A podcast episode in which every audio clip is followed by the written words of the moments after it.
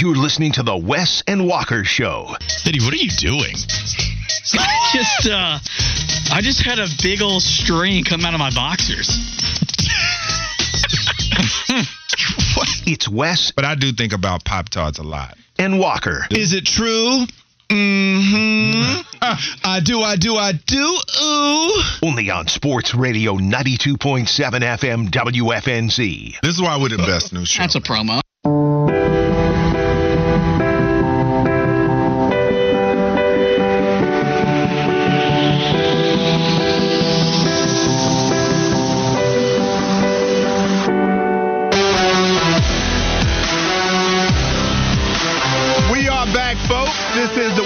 Walker Show, first show of the new year on Sports Radio 92.7 WFNZ. Keep the text coming on the Charlotte Men's Clinic text line, 704-570-9610. And let's get right to it, folks. On the phone line, we've got Mark calling to tap in with the Wes and Walker Show. Mark, what you got going on, my man? Hey, man, what I'd like to think, you know, instead of Tepper with his pocketbook, let's get them, they're talking about drinking, let's do the three strikes thing. Uh, have them blow a, at halftime, do a blood pressure th- or a blood thing where he blows into a thing and have it uh, on this, uh, the halftime show at the stadium. so everybody knows what he blew for his. Uh, for his alcohol content, you know, put it out there for everybody. Let him get embarrassed, man. You know, Um, that what- way he and three strikes and let him sell the team after that. Sorry, you can't hold it. Your liquor, you can't hold the team.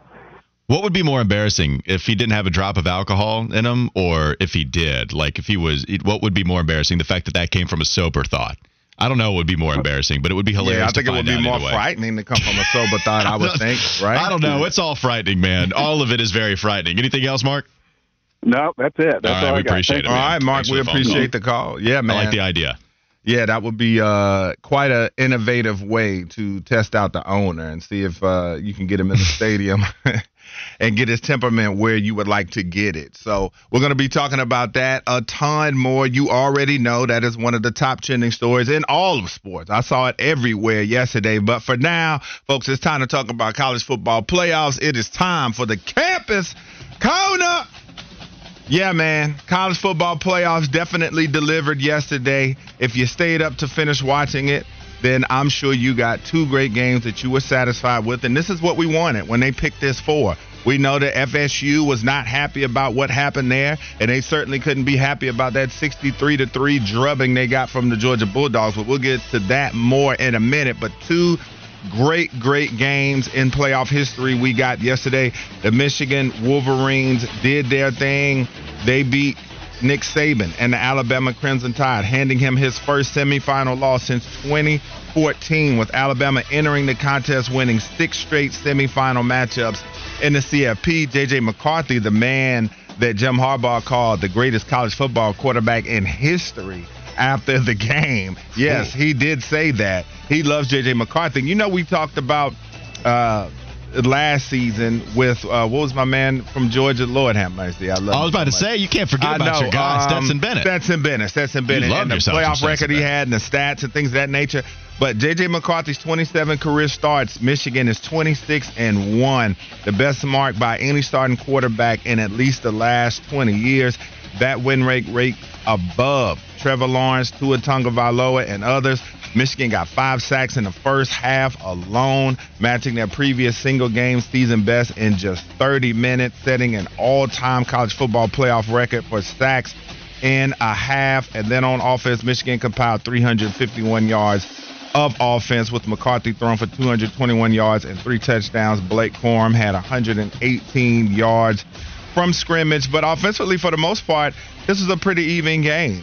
Alabama had 288 yards of offense. They had the ball for 32 minutes. As I said, Michigan had 351 yards for 27 minutes. Jalen Milroe had 179 yards of total offense on 16 of 23 passing. What do we think of that matchup? What do we think of the final call of that game as well? Did Alabama and Nick Saban just drop the ball as far as having their team prepared and got out coached? All right, yeah. So the the call with Jalen Milroe just running right up the gut in a have to have it situation didn't make much sense. Like pretty much zero creativity. Don't exactly know what happened. That did not. That wasn't anything I expected. Thought they were going to throw it, maybe run on the outside, maybe even have a little trickery involved in the form of a lateral or a pitch or whatever, but it was him running right up the gut.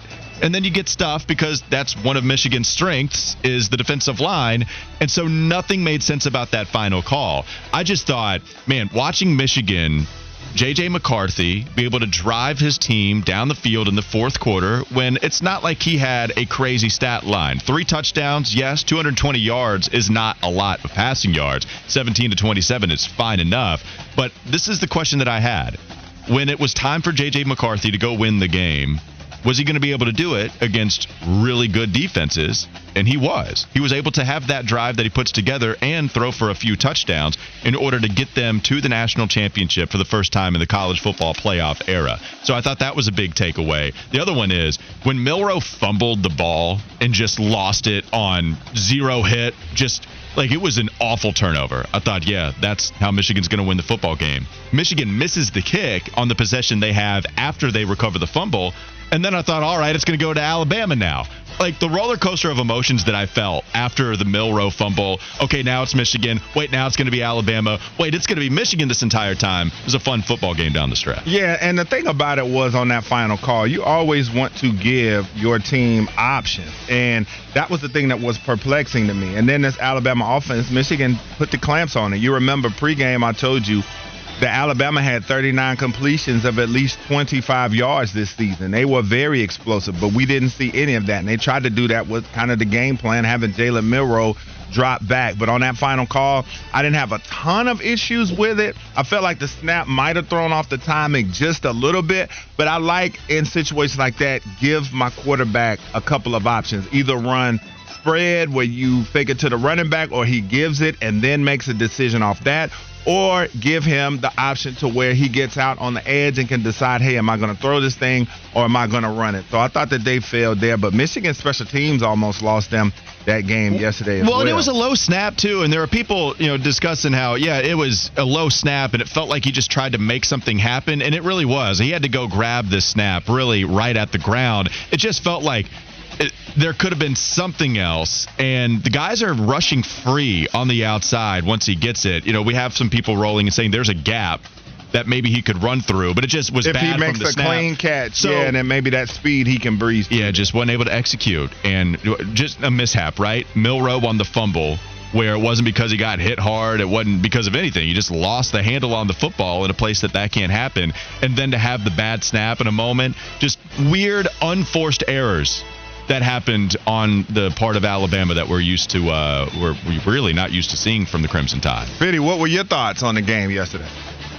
Ah, man, there's there's nothing like watching a team, a program that you have loved your entire life. Break break down the wall, overcome adversity. No, I'm just kidding. Yeah, I was about to say it was a weird. It was a lot of fun watching Michigan beat Bama. Also, um, more playoff games at the Rose Bowl, please. Like those games just deliver every single time. They do, man. I love the Rose Bowl, one of the most picturesque settings that you could have as well. I'm sorry, I'm laughing at Fitty. I know. Boy, yeah, I'm just- sure. It's, It sounds a little raggedy. Mm, yeah, it he's- definitely he's does. Gargling Clorox over there is what it sounds like. So yeah, uh, this matchup it seemed like Michigan was going to be in store for more of the same from Alabama. We know Alabama has had their way kind of with Michigan uh, the last few times that they've seen them, but for uh, them to battle back like they did, show that resilience. It had a feeling of a team of destiny when you finally get over the hump over a program that's really been holding you back because we know Michigan lost last season to TCU. It just feels like Michigan has been knocking at the door and they finally were able to break it down. And so then the second game of the night, Texas and Washington. We got exactly what we wanted there an offensive explosion towards, or in contrast to the more defensive game that we saw from Alabama and Michigan. That had just enough scoring for me. But for Washington, this season, over 14 games, they've never trailed by more than seven points. The Huskies never trailed at all in eight of 14 games, including in the game against the Texas Longhorns, over a total of 840 minutes this season. The Huskies have trailed for just 101 minutes, 5 seconds, meaning they've been tied or ahead for 738 minutes and 44 seconds. That is your uh, clock math class for the day right there. But Washington has won its last 12 games that have been decided by one score or less. Uh, they were tremendous. And then their defense, too, which what I thought was going to be their downfall, they've allowed a total of just 41 fourth quarter points over its last nine games and just 27 points in the fourth over the last six. So they put the clamps on when be. Michael Penix was absolutely sensational. 430 passing yards, 29 of 38. He was just throwing darts all over the field. Your thought? That no matter how much we try to write off Washington and Michael Penix, they just continue to win these one score games. And this wasn't even supposed to be a one score game at the end. They were supposed to win finally by double digits, but they almost had an epic collapse. They're barely able to hold on, though. 37 31. That's what allows it to be a one score game. And Michael Penix throwing for 430 yards, running for another 30 on three carries.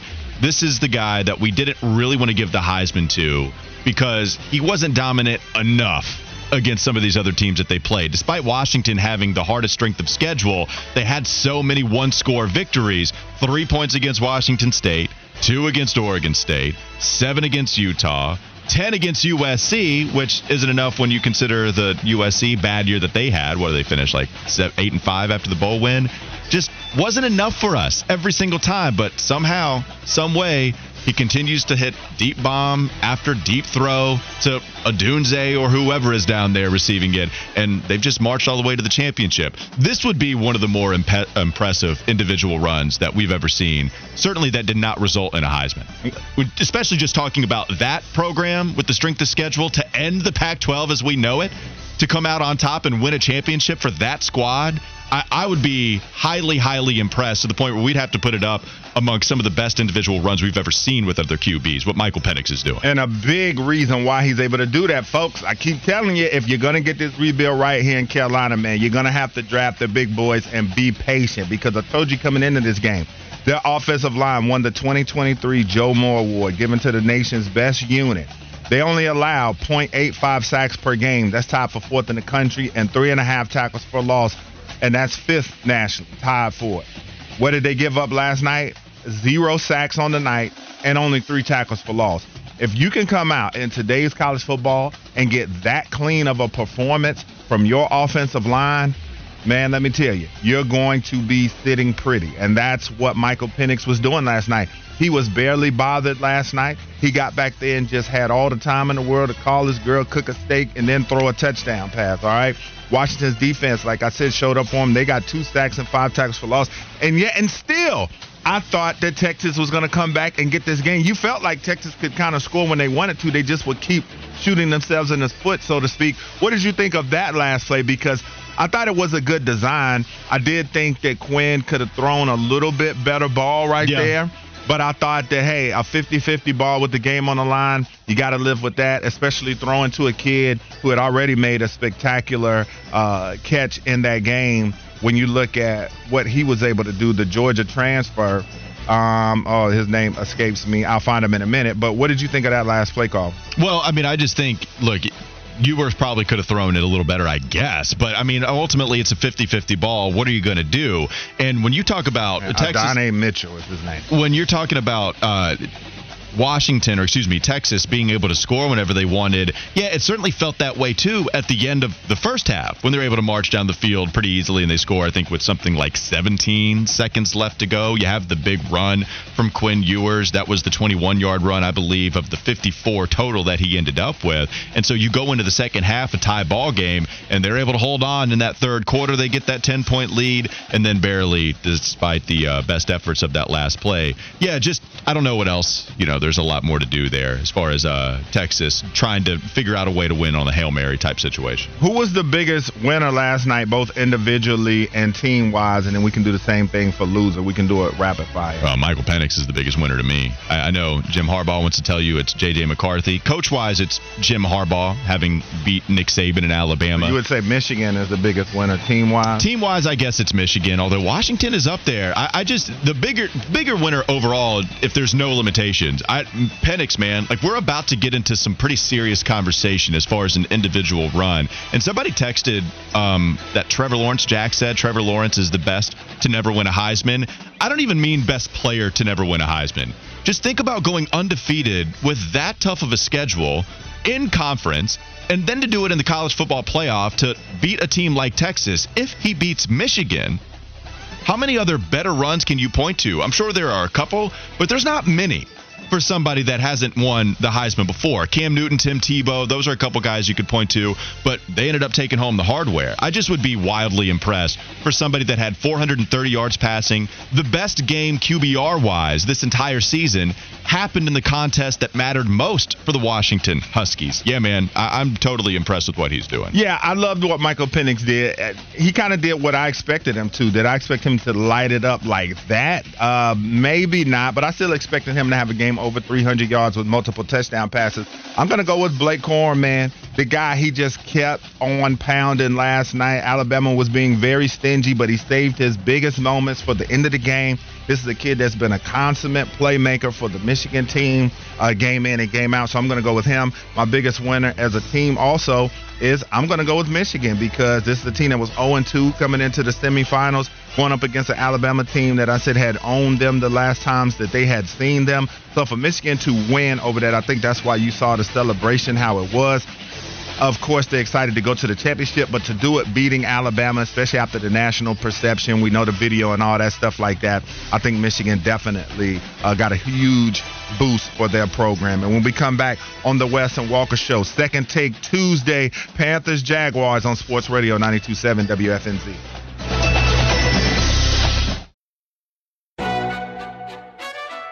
McDonald's is not new to chicken. So maybe stop questioning their chicken cred and get your hands on the McCrispy. Juicy fried chicken, buttery bun, unmatched pickle to chicken ratio. Yeah, they know what they're doing. In fact, we can honestly say they're not new to chicken, they're true to chicken. The McCrispy. Only at McDonald's. Ba da ba ba ba.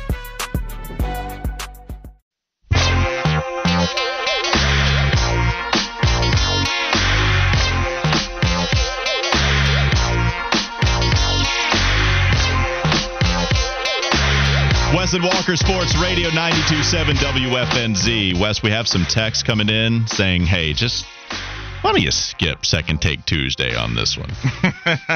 they don't want to hear any more about the bad plays in this game. I guess that's what happens when after what was a still positive takeaway game against Green Bay with the way that Bryce Young was able to lead that team downfield, have a chance to tie it, one second away from spiking that ball soon enough to have a field goal try.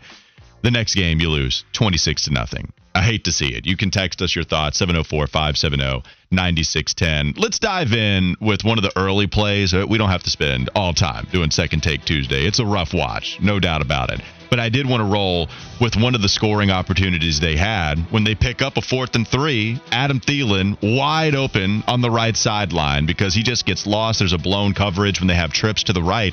Thielen able to be wide open. Bryce able to convert a fourth down conversion attempt. And then you end up in the next series having a third and seven where this is where the interior pass protection is just non-existent. So if you look at what Jacksonville does, they have what seems to be their five offensive linemen, and then it feels like Jacksonville is about to rush five.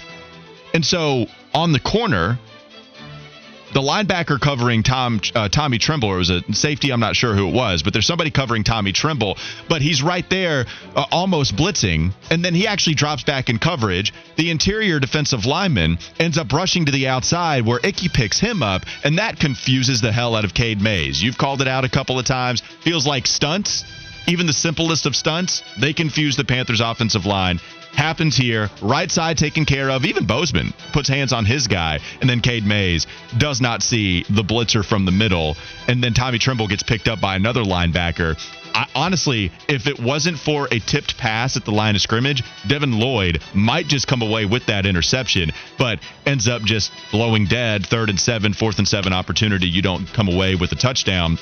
And I thought that was one where the offensive line, the problems, especially from the guard and center positions this year, Cade Mays just completely not putting one hand, not even putting a finger on the blitzer from the middle. It was a problem, and uh, we saw it on full display in this game against Jacksonville, and it's just more of the same what we've seen all season long. Yeah, that's the thing, man, and it's just perplexing because that's stuff that you drill in practice. You go over stunts, you go over games, and the Panthers kind of continually give those up. And so that's the thing that frustrates you the most. It's like you would think at some point they would have better communication, but I think it just speaks to the personnel that they have as to why that they're struggling. But I'll start off with a little bit of positivity in the first quarter on that third nine, about 9:15 to go. Brian Burns gets a nice sack on a stunt, gets a free run, and didn't have to do a ton of work to do it. But it was just nice to see him finally take the quarterback down because we know that he's been struggling as far as getting home and completing those sacks. So I thought early on in the game, at least, uh, that was nice to see from Carolina, and I thought that was something that would get Burns going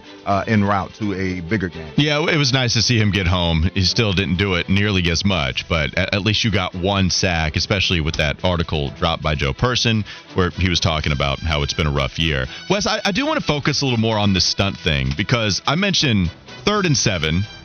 You have a different blitzer and that's how Bryce Young is sacked. And then fourth and seven, all they do is just move the guys a little bit more. And there's another sack where Icky gets beat on that fourth and seven. Like it just, Icky Ekwonu actually is credited with having a pretty good game on Pro Yeah, Football. Focus. Even though that's not what people would tell you if they just watched this contest. A lot of people would tell you that Icky was a real problem. What did you make of Icky Ekwonu's game having watched them against the Jets? Yeah, I mean, he gave up a couple of sacks, and I know PFF did give him a pretty good grade, one of the better grades he's gotten all season. But man, it just speaks to you can't trust him when he's going up against an elite edge rusher. And I think that's something that is going to have to be addressed. No question about it, because if you get to the point that you want to get to, and you start playing these meaningful games with teams that do have elite pass rushes, it's like, do you trust the most important guy at the most important position on the offensive line, depending on which hand your quarterback throws with? Do you trust the guy? And we saw what Josh Allen was able to do, whether it was by stunt or whether it was by just physically uh, getting by him. He's continued to struggle in pass protection. All right, so and, and we can just go with the sequence of the plays that I think most people take away from this one. How about three straight drops from DJ Chark downfield? That one was tough to watch. And we can go to DJ Chark having not created a lot of separation. That's not necessarily in his bag. We haven't seen it all season long, but he did start to get going as we saw against Green Bay, where it was Bryce Young and DJ Chark hooking up to allow them a shot at winning that football game. Here you were just trying to avoid a shutout for the first time in 21 years, by the way, a shutout for the Panthers. And what we are not, you know, I'm sorry, that's not necessarily true. But when we're talking about just avoiding a shutout, it wasn't able to happen because DJ Chark could not bring in a couple of those throws downfield. And this goes back to when we were going over okay, is this something we expect to be a trend, Wes? Or is this something that is going to end and this is an outlier type performance? Is this a I'm back performance, to borrow the phrase from Cam Newton? Or is this a uh, this is just one time, don't expect it to happen? You and I both said, yeah, for DJ Chark, we expect him to go right back to what he was doing at the beginning of the season. And that certainly rang true here against Jacksonville. Yeah, those drops, man, they were so disappointing, and you got to be able to help your quarterback. And in a game that was still relatively close, and that's the thing, it's like if you make a few of those catches, who knows what that does for your offense? But he wasn't able to do so, and I felt Yeah. like, like you said, he just kind of went right back to the DJ Chark that he had been this season, which was disappointing. So uh, for my plays, I have to go to a couple by a certain player that we actually, you know, we like him, but it just kind of speaks to one of the main flaws of this defense, and it's a pretty important one. When you look at uh, ETN and his long touchdown run that he had uh, in the third quarter, and Frankie Luvu, I don't know what he was looking at on that play when when you watch it. It was like Jacksonville didn't do anything really to try and confuse them. They didn't try anything misdirection wise. Maybe he thought by darting down in the gap that he could maybe chase down from the back. I'm not sure what it was, but that was huge. It gave Jacksonville numbers on the outside for them to be able to land enough blocks for ETN to do the rest and get in there and score. And then on the third and five, with around 7:32 left, C.J. Beathard has a first down scramble and Luvu misses a tackle that could have shortened the game. I mean, he tried to push him, and I didn't understand that at all. Like, I didn't get that logic. I don't know why NFL players and just players alike still do this. Yeah. Why not bring your hands and wrap the guy up? The Panthers are tied at a three way tie for missed tackle leaders in the NFL. They have 112 missed tackles to tie the Houston Texans and the New York Giants. And I think that's one of the biggest flaws of this defense and for Frankie Luvu for all the positive things that he brings to the table. The coverage to me is still lacking in, in, in pass downs, but the missed tackles as well because this is a guy that misses around 16% uh, of his tackles. Well, and, and I'm looking too at that play that ETN is able to score the touchdown. So Jacksonville has three wide receivers to the left. It looks like it's going to be a passing down at second and six, the way that they have their formation set up. And it feels like because of that, YGM is pinning his ears back and thinking, okay, quarterback's going to have it. This is my time to go get this sack. So he breaks inside and isn't able to set the edge. And after that, Jacksonville does a pretty good job of getting offensive linemen out in front. And so there are only two Panthers that could make the play in the first or second level. ETN goes right by all of them and then turns on the Jets to beat Xavier Woods. You're right.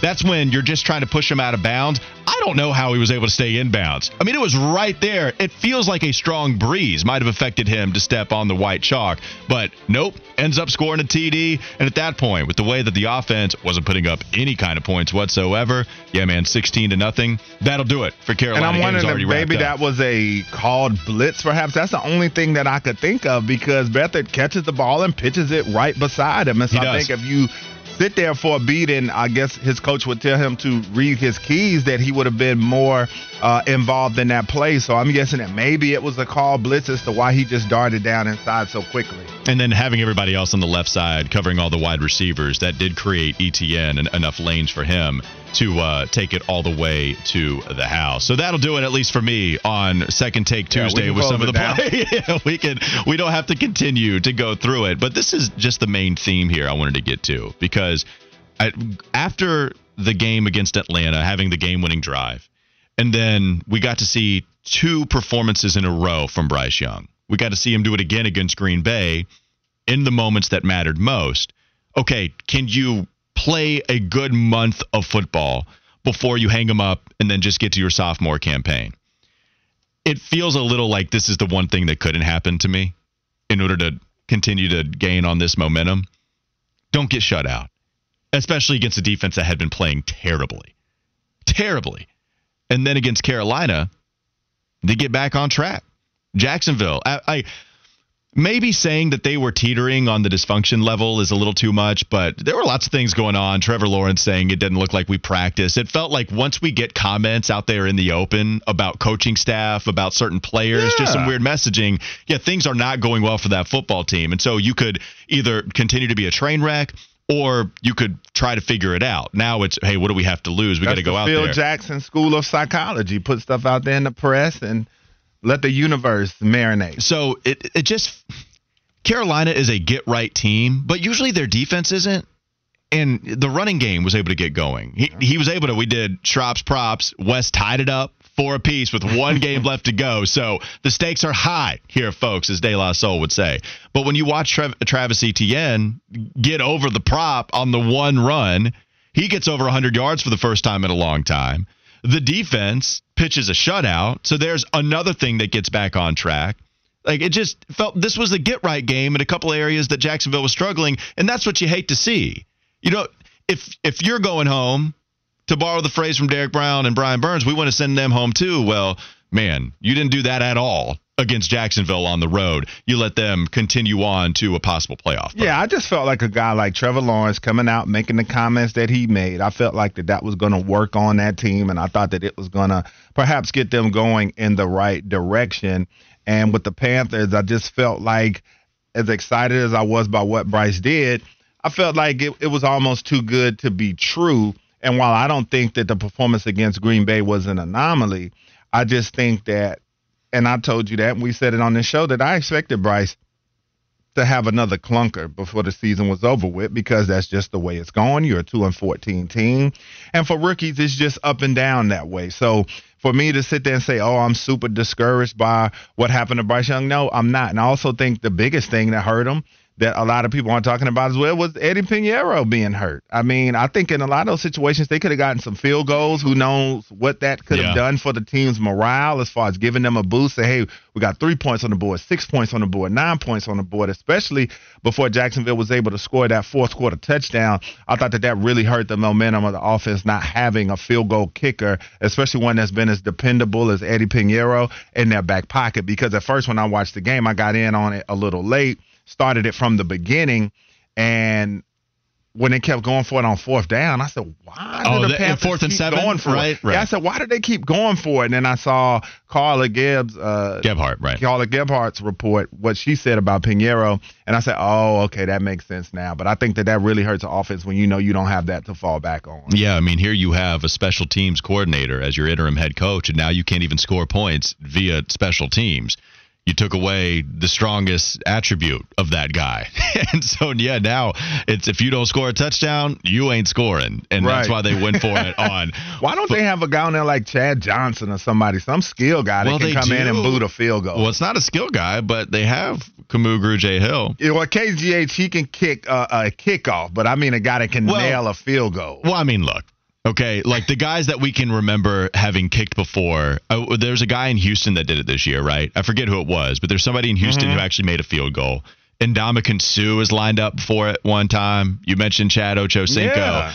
I, it has to be their decision. I think they do have that guy in Kamu. If you can kick a, if you can kick off, then that's about as good of an opportunity for some of these players that aren't kickers to go ahead and try their shot at a field goal. Yeah. But they just decided, no, we feel better about our chances going forward on fourth and seven, going forward on all of these fourth down conversion attempts rather than sending a linebacker out there to try to, you know, split the uprights. Yeah, man, that hurt him, man. It really did. It really did. Listen, I like the kickers. I know you don't, you know, care for kickers like that, but Wait, how did I get this reputation?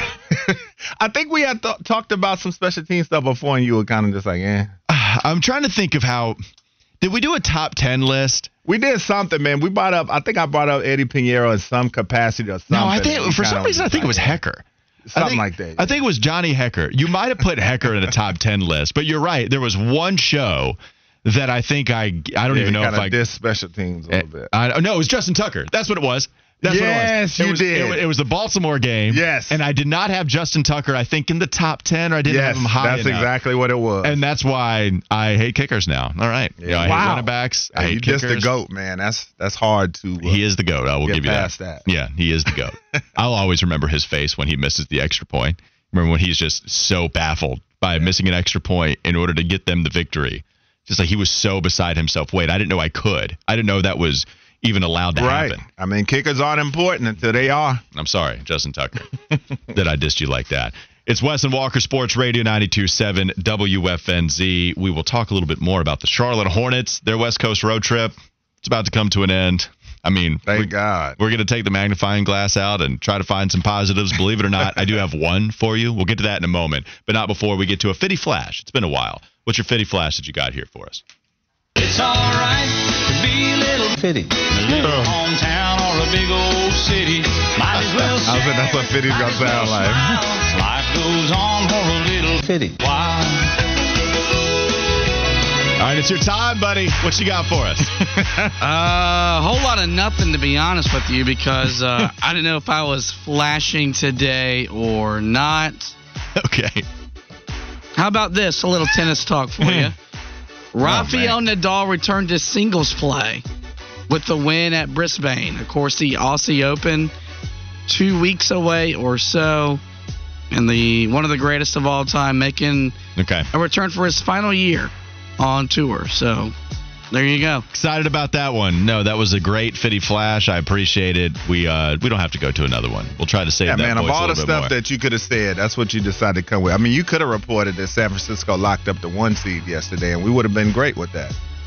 I know somebody right. this specifically would have been really okay with that. That's all right though. Fitty's going to rest. He could have put on his cowboy. Yeah, I, am actually pleased with this because that means he's not going to grab for the microphone to hate on Steve Clifford or any of the Charlotte Hornets in the next segment. Very We're going to talk about the West Coast road trip. It's all coming up next. Sports Radio 92.7 WFNZ.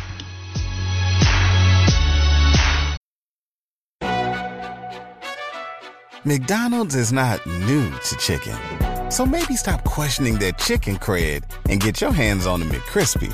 Juicy fried chicken, buttery bun, unmatched pickle to chicken ratio. Yeah, they know what they're doing. In fact, we can honestly say they're not new to chicken, they're true to chicken. The McCrispy. Only at McDonald's. Ba da ba ba ba.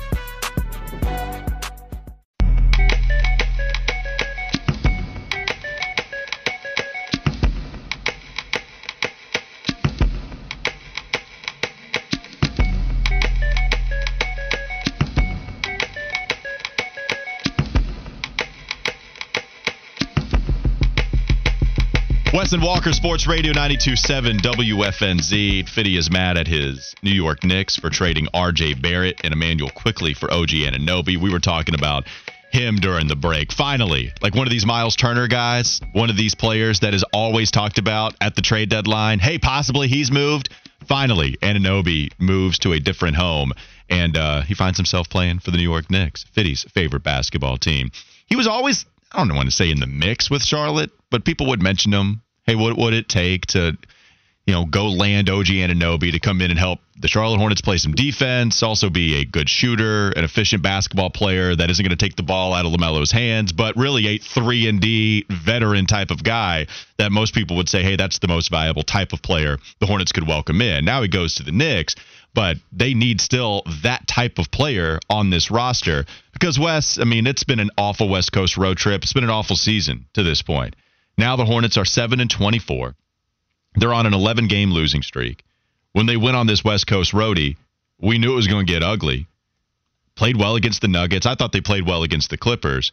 And then the bottom fell out. You know, blowout to the Lakers, blowout to the Suns. Same thing that happened against Denver last night. And so they're going to end things in this game tonight against Sacramento, and that's great.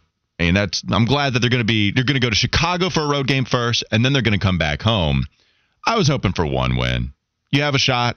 We'll see what happens. They're like a 16 point underdog against Sacramento, especially when you play on the second night of a back to back. That's not going to do them any favors either. But it's a lost season for this team. They're not going to get to the postseason. Terry Rozier doesn't play last night no Mark Williams, no Gordon Hayward, who's going to be reevaluated in like a week and a half worth time now, and no LaMelo Ball.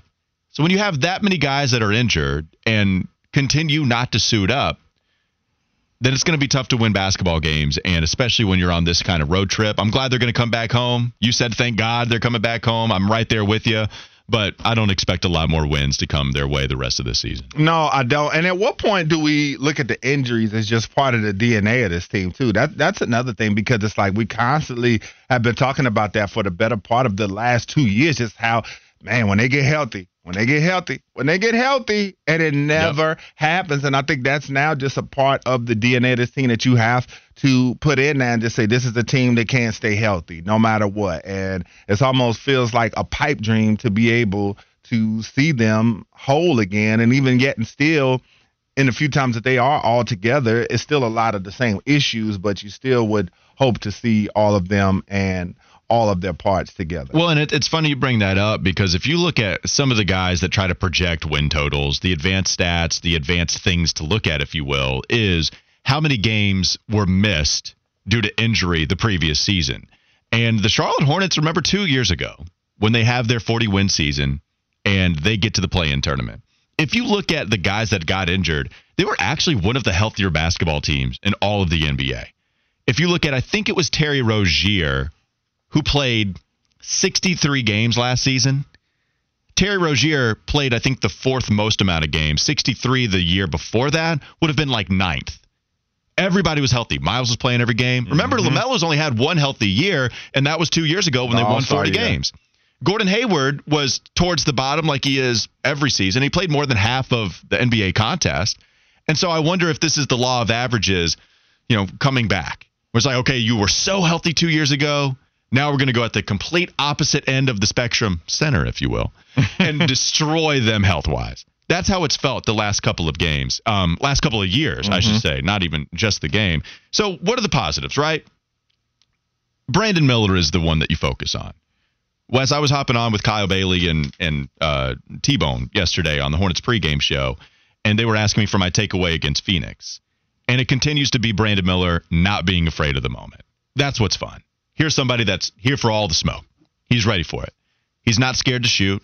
Not a good shooting performance last night. I actually thought this is one of his worst defensive performances, but you're on the road against Denver. Yeah, I can imagine how you might have a couple of mental lapses defensively. But Brandon Miller still far and away a bright spot this season. And I feel like that's going to be the main headline.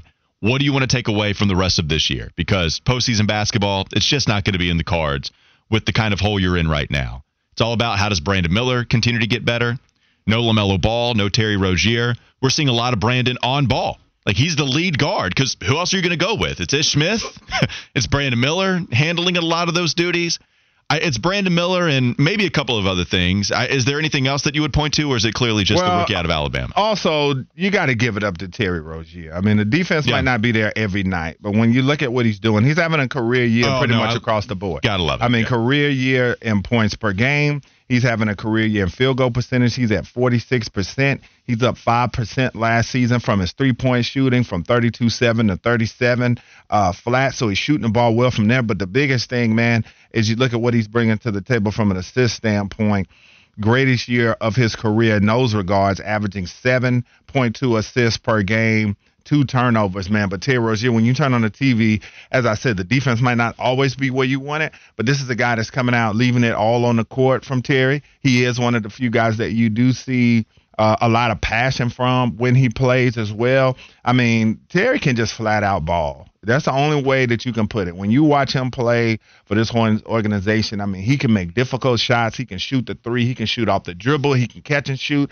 Like Terry's got it, man. And you feel bad for him. Sometimes you wish he had a little bit more help because a lot of times it feels like over the last couple of years that he's one of the very few guys that is healthy out there. So I've got to give him uh, his credit. To me, he's been a huge bright spot. And like I said, I think that Brandon Miller is a guy that uh, is a catalyst for change as far as the culture uh, of this team. I mean, he's third among rookies in scoring. He's shooting a three ball. I mean, 39%. That's seventh uh, amongst rookies. So you love what you're seeing from him because you're getting everything that you thought that you would from him. Even the people who uh, did not want the Hornets to draft him, that you're seeing a lot of things that you felt like, well, if he comes in and he hits, he'll be able to do this, this, this, and this.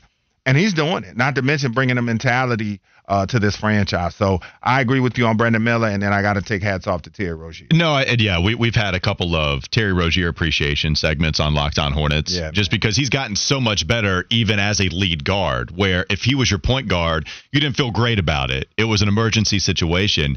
Now I feel totally comfortable with the way that he's been playing. I mean, think about a couple of back to back 13 assist games. That was his career high before he posted a couple back to back. I think it was 12, actually. I think he beat it in two games in a row. Totally with you on Terry. The other thing is, as we try to focus on the bright spots here, how about just the young players in general? And Nick, Yeah, Nick Smith's come in. He's been playing pretty well. a bucket, as the kids say. Yeah. Like Nick Smith Jr. coming in here and shooting from deep, shooting from mid range. Love what he's able to do for this team. And he's healthy uh, in a way that he was not his lone year at Arkansas. And I think that's why he falls to the back of the first round. It's why so many people were excited when he was the pick. And I think everything he's shown you to this point, uh, you are not moved off of that. You are still holding some of that excitement. And how about Bryce McGowens? I, Bryce just slowly getting better from what he showed the summer league, underwhelming summer league for him. Liked that pick when Mitch Kupchak made it at the back half of the first round two years ago. I think it was early second round pick, if I'm not mistaken. And Bryce, eight, four of eight in the starting lineup, has been pretty efficient. Bryce McGowens is a, a really good attacker. He shot seven free throws a game at Nebraska. Like that's not somebody that's just going to settle constantly. So really, just the baby bees. They're playing well, and I think that's what you can be excited about the rest of the way because certainly that's where our focus is going to turn. One more hour to go. It is the live wire with Josh Fitty Marlowe. More on David Tepper's fallout, the Duval drink toss, the college football playoff sound bites that Fiddy's going to bring to the table, and a whole lot more. Sports Radio 92.7 WFNZ. More Wes and Walker to come.